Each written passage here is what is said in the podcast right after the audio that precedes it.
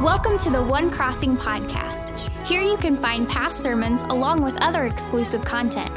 Our prayer is that God will move in your life even when you are on the go. We hope you enjoy this message. Well, good morning, Crossing Church. How are you doing today? You doing great? Man, I am glad to see all of you. And we're going through this experience that we call 2020. It is so nice to be able to be able to see all of your faces and for you to see each other's and to be reminded that in this world of insanity, there are still a few places where there is sanity and there is clarity and there's nothing better than being in the house of the Lord with the people of the Lord to remind us of that. And I'm so thankful that we have the opportunity to do that. Uh, I want to welcome all of our campuses joining all over from uh, this uh, whole region. All of our campuses open, all of our ministries open. And for those of you that are taking the extra precautions of being home, we're so thankful for each one of you and for our tech team that's able to produce that for you so that you can join uh, with us and be part of this fellowship and this family uh, from home. Last week we had 3,600 people in our physical locations. That's a big deal. That's 53% of our, well, I would call pre COVID attendance. And I'm just thankful for everyone that uh, is uh, having that boldness to come out and to share. And we had nine baptisms last week that you just saw in a video. God is working in incredible ways. Simply incredible. And today, we're in this series called The Cure. And today, I'm going to be sharing with you from the book of Hebrews. And there's really nothing that I'm going to share with you that I haven't shared at some time in the past, okay? And some of you might go, Oh, I remember when he preached that before. But the truth is, you just can't hear this enough. And it's not because I'm saying it, it's because of the power of it in, in God's word. Hebrews is such an just a powerful, uh, impactful book of the Bible, and the things that you get from it in your own personal faith life are just inc- absolutely incredible. Uh, if you're watching on Wednesday evening, we took a deep dive into the book of Hebrews for the last two weeks, and you know that we're in deep water when we are in Hebrews. I mean, there's some really, really deep stuff, and but it is a rich scripture uh, for all of us. Now, just to kind of start us off, how many of you would say, I just really don't need any more faith? I, I think I'm good right where I am. Really, don't, don't, don't try to fill me with anything else because I just feel like I'm full to the brim. I'm just, mm, I feel like I'm right where I need to be. I don't think any of us would say that. I don't think there's a single soul that would go, that would have that audacity to be able to say that. As a matter of fact, we would probably say the uh, opposite of that is that what I really need is more. How can I get more faith? Teach me how to have more faith. But let me let me uh, give you a caveat with that. Asking for more faith is a very courageous prayer. It's like asking for patience. My mother used to say, if you pray for patience, duck. Because God's going to give you all the things that require patience. And I think the same thing is true when you pray for more faith, because in order to have more faith, circumstances need to present themselves in your life that require you to depend more on God than on yourself. In James chapter 1, verses 2 and 3, he wrote, Consider it pure joy, my brothers and sisters, whenever you face, listen to this word, trials. How many of you think that's just great? Give me some trials, God. Trials of many kinds because you know that the testing of your faith, how many of you say, Oh, yeah, Lord, test my faith? Produces perseverance. Huh, wait a minute. When I hear the word trials and or I hear testing of my faith, I'm kind of wanting to find the exit door, right? Like, I, I don't really want to be a part of that. Put them both together, trials and testing of my faith. I really don't want any of that, right? But this is what James is saying increases or empowers our faith. Mother Teresa said, I know God won't give me anything I can't handle. I just wish He didn't trust me so much. And I wonder if that is a, a reflection of maybe how you feel in your prayer life. Now, what Hebrews does for us is it helps us to understand this reality. It gives us incredible pictures of faith, and then it gives us instructions on how to live that faith out in real time. Now, what I'm going to do today is I'm going to give you four specific things, four topics, if you will, four axioms that you need to invest into your own heart, understand these truths about faith and I really believe that Hebrews is going to revolutionize your faith through uh, what we read today and what we share today. Here's the first one. Ready? Faith increased, which is what we're talking about. Faith increased is faith redirected. Faith increased is faith redirected. In Hebrews 11:1 1, it says now faith is being sure of what we hope for and certain of what we do not see. Now, I want us to think about that a little bit. We're usually sure about not things we hope for. We're sure about things that we already have or possess, right? And we are not usually certain about things we can't see. We tend to, as human beings to be certain of the things that we can see or touch or feel or taste, smell, right? We're certain of those things, but we're not certain of what we don't see and we're not sure of what we hope for. So, what this is saying is that there needs to be a redirection in our lives. Like, instead of concentrating on what we can see and what we already possess, we need to shift that to what we hope for and what we do not see. Faith increased is faith redirected. In Luke chapter 17, Jesus teaches us uh, this lesson with his disciples because his disciples actually ask him to increase their faith. Let's read it together. Luke 17, 5 and 6. The apostles said to the Lord, Increase our faith. And he replied, Check this out. If you have faith as small as a mustard seed, you could say to this mulberry tree, Be uprooted and planted in the sea, and it would obey you. Now hold on right there. How many of us have been able to speak to any object and have it move at our request without touching it? How many of you just going, mulberry tree to the sea? Or to say to a mountain, uproot yourself and move? No, you've never seen that. I don't care what TV show you're watching, you're on TBN. I don't care if a person considers himself a faith healer, just see if they can do, actually do that. Because that is a faith exercise. Now, here's the thing you can't do that. Nobody can, except for Jesus. If Jesus said to a mulberry tree, be uprooted and planted in the heart of the sea, it would obey him. If Jesus said, be uprooted mountain and go over there, it would obey him, right? All right. You're going to see something here in just a second right? There's a great lesson here. And I'm going to make a really bold statement that you're not going to agree with, but I want you to hang with me. All right, here it is. Here comes this bold statement. We all have exactly the same amount of faith.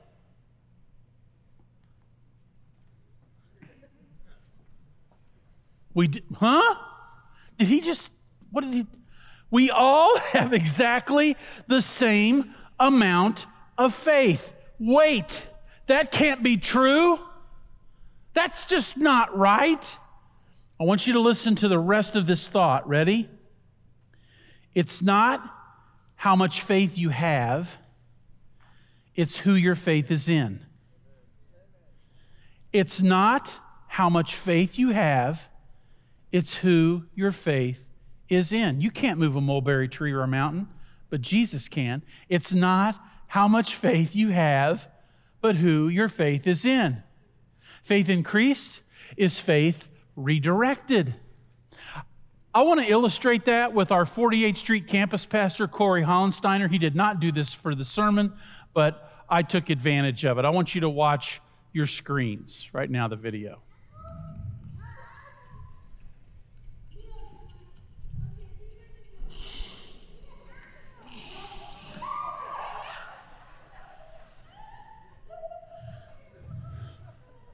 Okay, Corey did not put his faith in the right thing.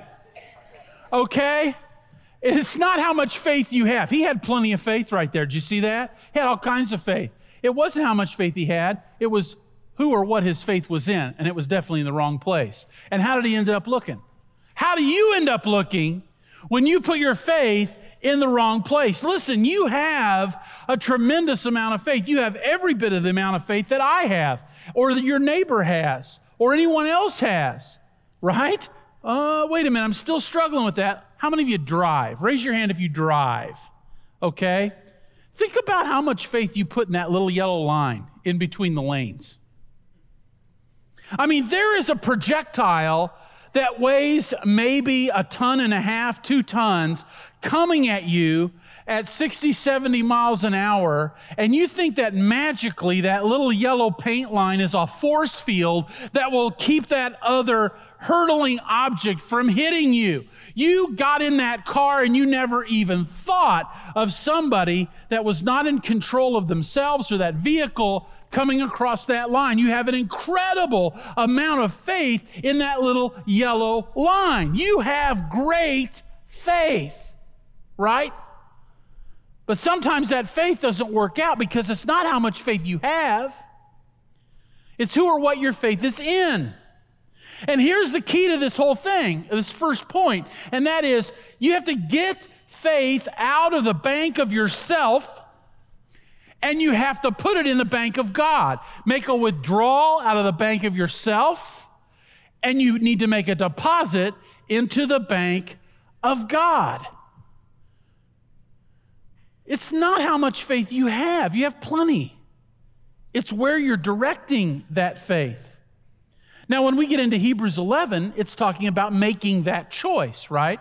And so uh, that choice is between yourself and God.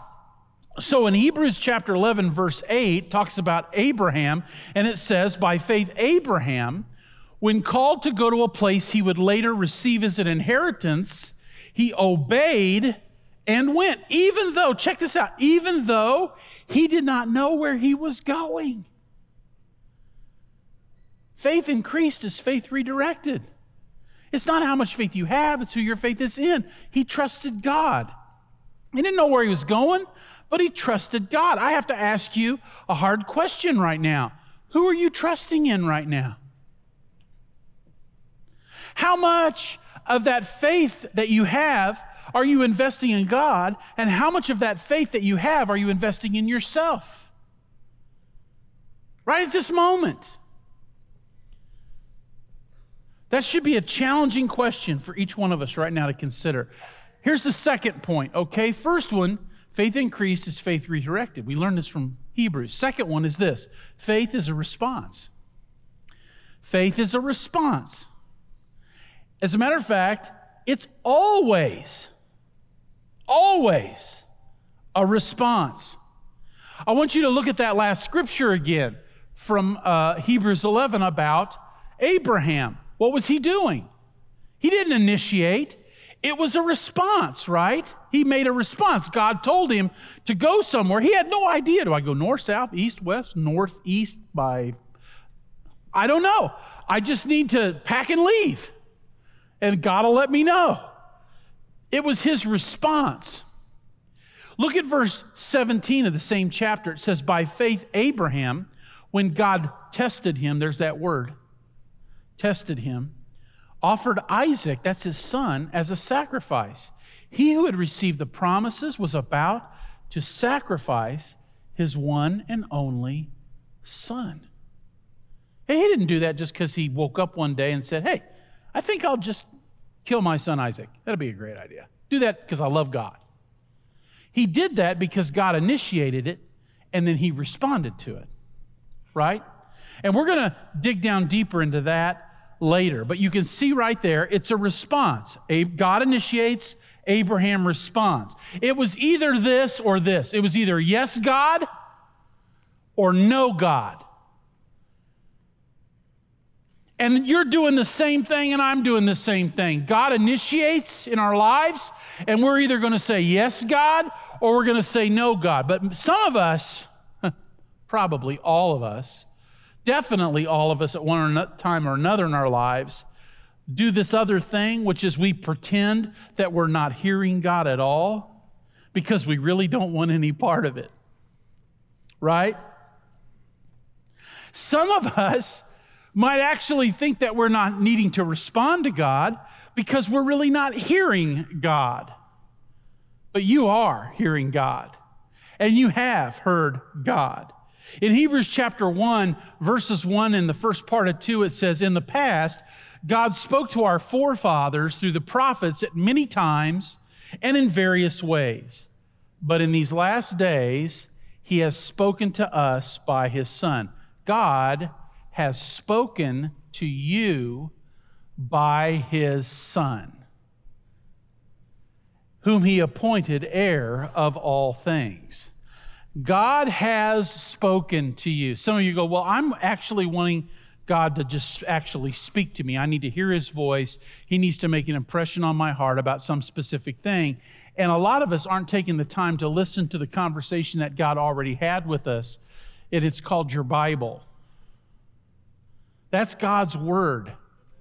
And it's God's word to you. It's not just God's word to somebody else thousands of years, it's God's word to you. As a matter of fact, Jesus and God's word, the Bible, that is God's final word. That's his propositional truth, and it's all in there. Everything you need is in there. Then that's not to say, don't get me wrong here, that's not to say that God won't specifically direct you. God does specifically direct you.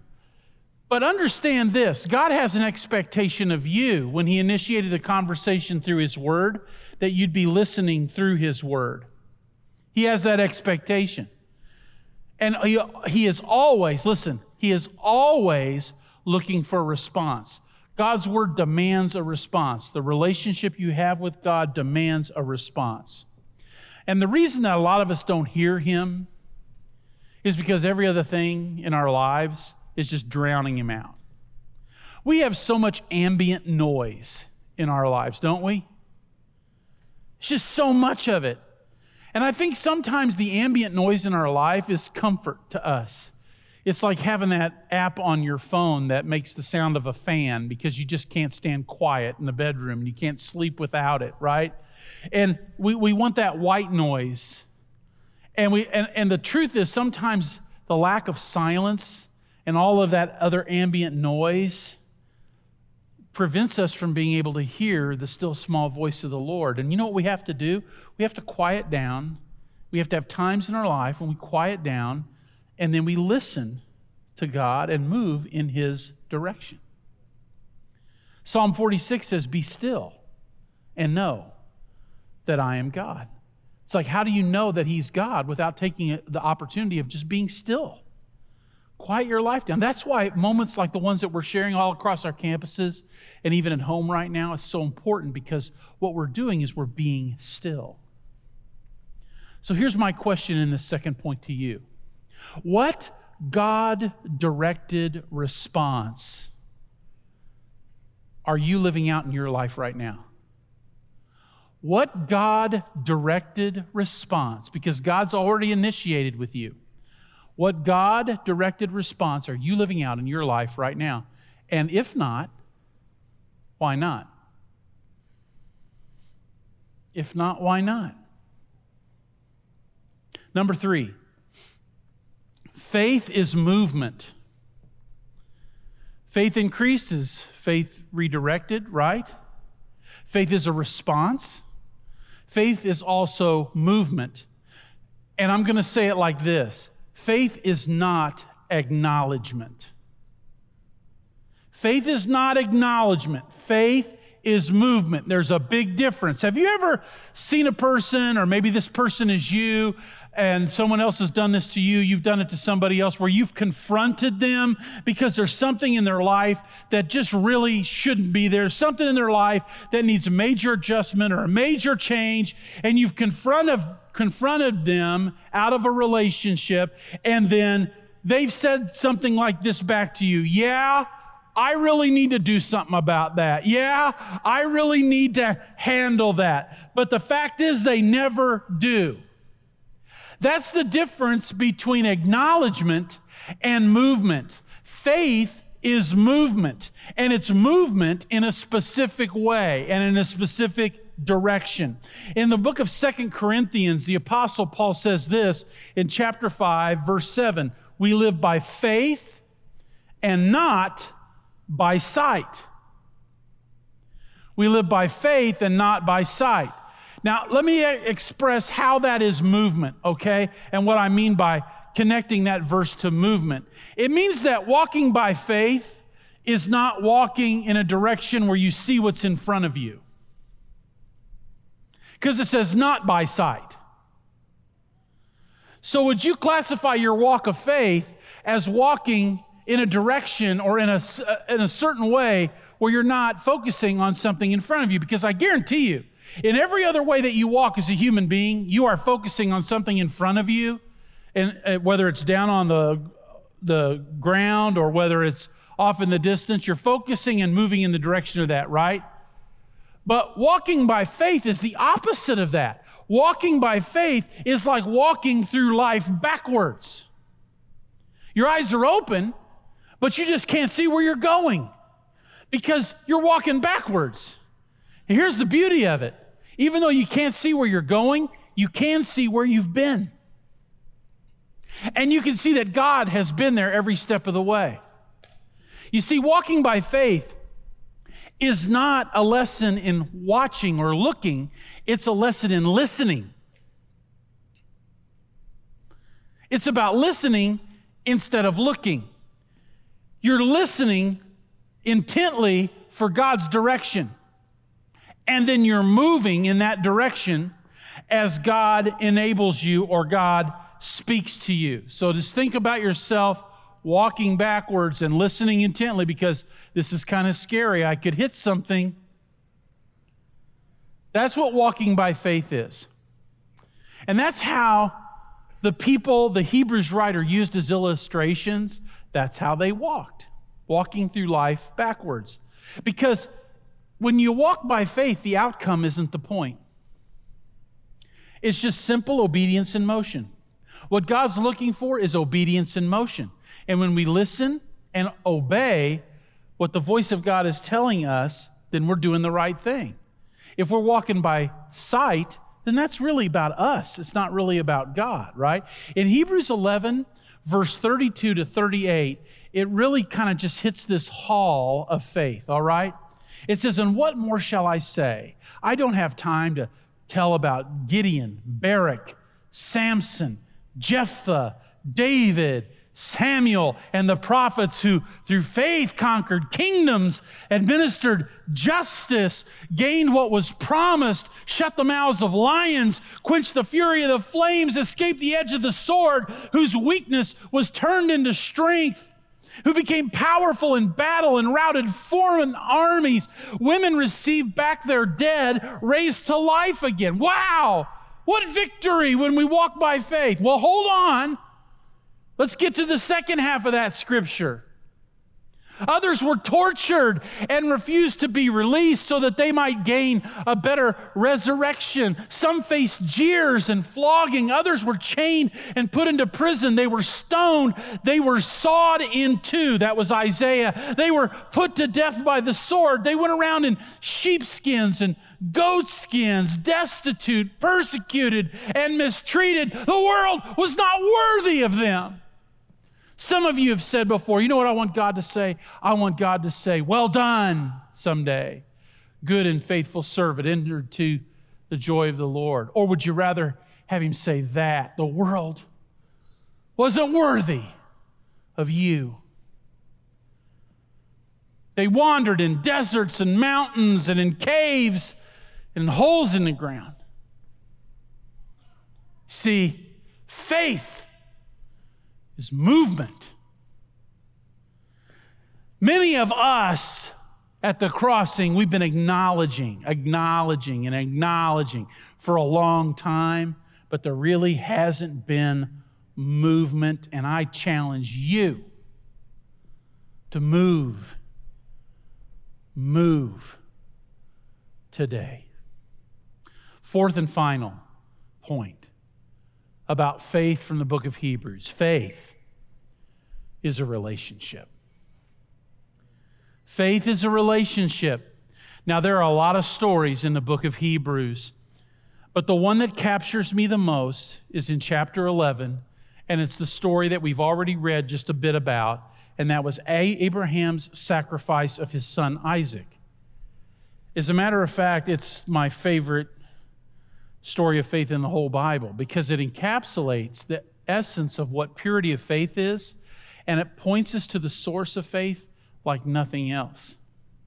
And even though it's referred to in Hebrews 11, the actual story is in Genesis chapter 22. And in my opinion, it's the most powerful story, bar none, of the Old Testament. And what is the story? God tells Abraham to take his only son and sacrifice him. Specifically, hold on with me. Specifically, he was commanded to take a knife and plunge it into his son and watch him die. And then he was to burn his dead body as an offering on an altar. God was saying to Abraham, Do that for me. Now, I want you to understand none of this made sense. God never, never ask for a human sacrifice. God would never ask for such a horrible thing, such a rotten, unfair thing. But he did that with Abraham. And it's so unreasonable. I mean, the, the God that Abraham had known up to this point would have never asked such a thing. Never, ever. And yet, completely out of character, God asks this question and you know what you find from Abraham? You find no pushback at all. Very next verse in Genesis 22 is the next day Abraham saddled his donkey. It was like God said it, and now I'm moving. I'm going to do it. Faith is movement. Didn't argue. I mean, wouldn't he say, Hey, God, I'm 120 years old. Hello? I didn't think I heard you. You know, maybe turn on my hearing aid a little bit. No. He just did it. Now, I want you to think a little bit deeper into the story. Abraham is 120 years old when God asks him to do this. And uh, even though those of us that might have studied the Bible in the past, particularly this story, would think that Isaac was just a little child. He was like a toddler or a really young child. He was about 20. So I want you to think about a 120 year old man, father, and a 20 year old strapping young son. Who's going to be stronger? Who's more powerful? And so Abraham gets his son Isaac, and they get the supplies that they need, and they head off to this region that, the, that God told him, this region of Moriah. And Abraham, the whole way, knows exactly what he's going to do. Isaac has no idea, other than he's going to go, Abraham, his father, is going to go worship God, right? And so they get to the base of this mountain called Moriah. And since Isaac's the young, strapping man, he has to carry the wood. So he carries the wood up this mountain because you have to have wood in order to burn a sacrifice. He has no idea that he's the sacrifice. They get part of the way up the mountain, and, and Isaac asks a question of Abraham. He says, uh, I see you got the knife. I see you have some fire. I see you have, uh, we have the wood. Did we forget? Did we have a senior moment? Did we forget a sacrifice? Dad? Abraham says God will provide it. God will provide a sacrifice. They get to the top of the mountain, And even though it's not related in the scripture, there had to be a moment where Abraham tells Isaac, Hey, you're the sacrifice. What would you do if you were Isaac at that moment? Game over. Game over. No, not Isaac. Isaac was bound by his father. Do you think that Isaac could be bound by his 120 year old father without his own permission? Do you think that Isaac submitted to his father?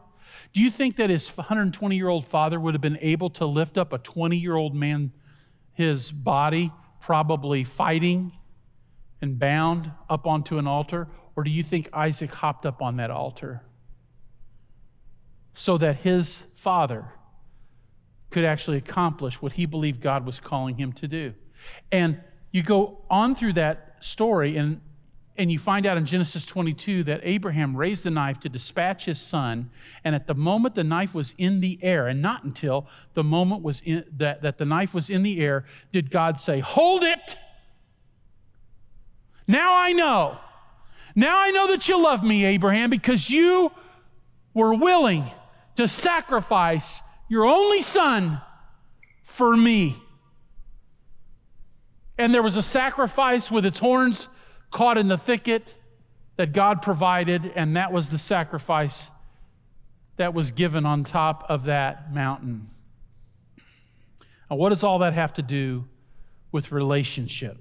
Faith is a relationship. In that moment, Abraham and God are the closest that they've ever been not necessarily from Abraham's perspective, but from God's perspective, because Abraham would have no concept of this, okay? But the Bible calls Abraham the friend of God. They were close. And there hasn't been a moment this close between God and a human being since the Garden of Eden. And it happens on top of this mountain. And what this is what's happening, okay? Now, Abraham doesn't understand this, but this is what is happening. God is feeling an emotion.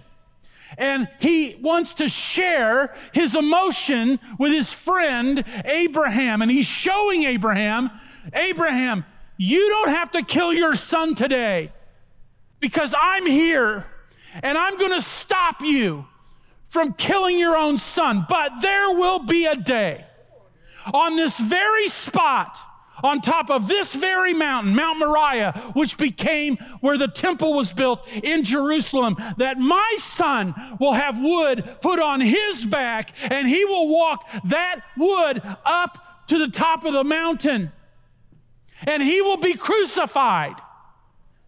He will die on this mountain. I am I, I, am going to allow him to be obedient to me in this way because of this world and my love for this world and the people in it, I'm going to allow horrible, abusive people to murder him. And unlike your son, Abraham, I'm not going to intervene. When the hammer falls, I'm going to let him do it. And when he bleeds, his blood is going to cover the whole world, including your sins, Abraham, and including Isaac's sins, Abraham. And I just wanted you to know, father to father, son to son, what it feels like. Abraham and God are connecting together, and God is connecting emotionally to Abraham, feeling the very same things, the very same pain that God Himself will feel when He offers His own Son on the top of that mountain. And this could only be achieved by the reckless abandon of Abraham's faith. Faith is found in the relationship, and without faith, it is impossible to please God, it says in Hebrews. A little further in the story, in the book of Hebrews, it gives us more insight into it. This is what it says it says that Abraham believed that God had the power to raise the dead. I was preaching this on Thursday. Someone came up to me and said, Do you ever recall God raising the dead before Abraham? Had, would Abraham had any reference for that? Answer is no. Abraham had faith to believe that God would raise the dead. He fully expected to kill his son and then for God to raise him back. Do you know why? Because in Genesis 22, it says, I and the boy are going to go up on top of the mountain and worship, and then we, we will come back down to you. he thought he was going to kill his son and God would raise him from the dead. No, God spared his son, but God allowed his son, Jesus Christ, to be killed, and he did raise him from the dead. And that's why when we put our faith in Jesus Christ, we will not be disappointed because God does have the power to raise the dead, which means He has the power to raise you and me from the dead. My question is this for you for a God who would not even spare His own Son because of His love for you, for a God who would pay such a horrible, terrible price to satisfy his own desire for judgment, but then would pay the price himself because of his love for you. And he says to you, I want you to have an intimate personal relationship with me through my son Jesus. How can you say no to him?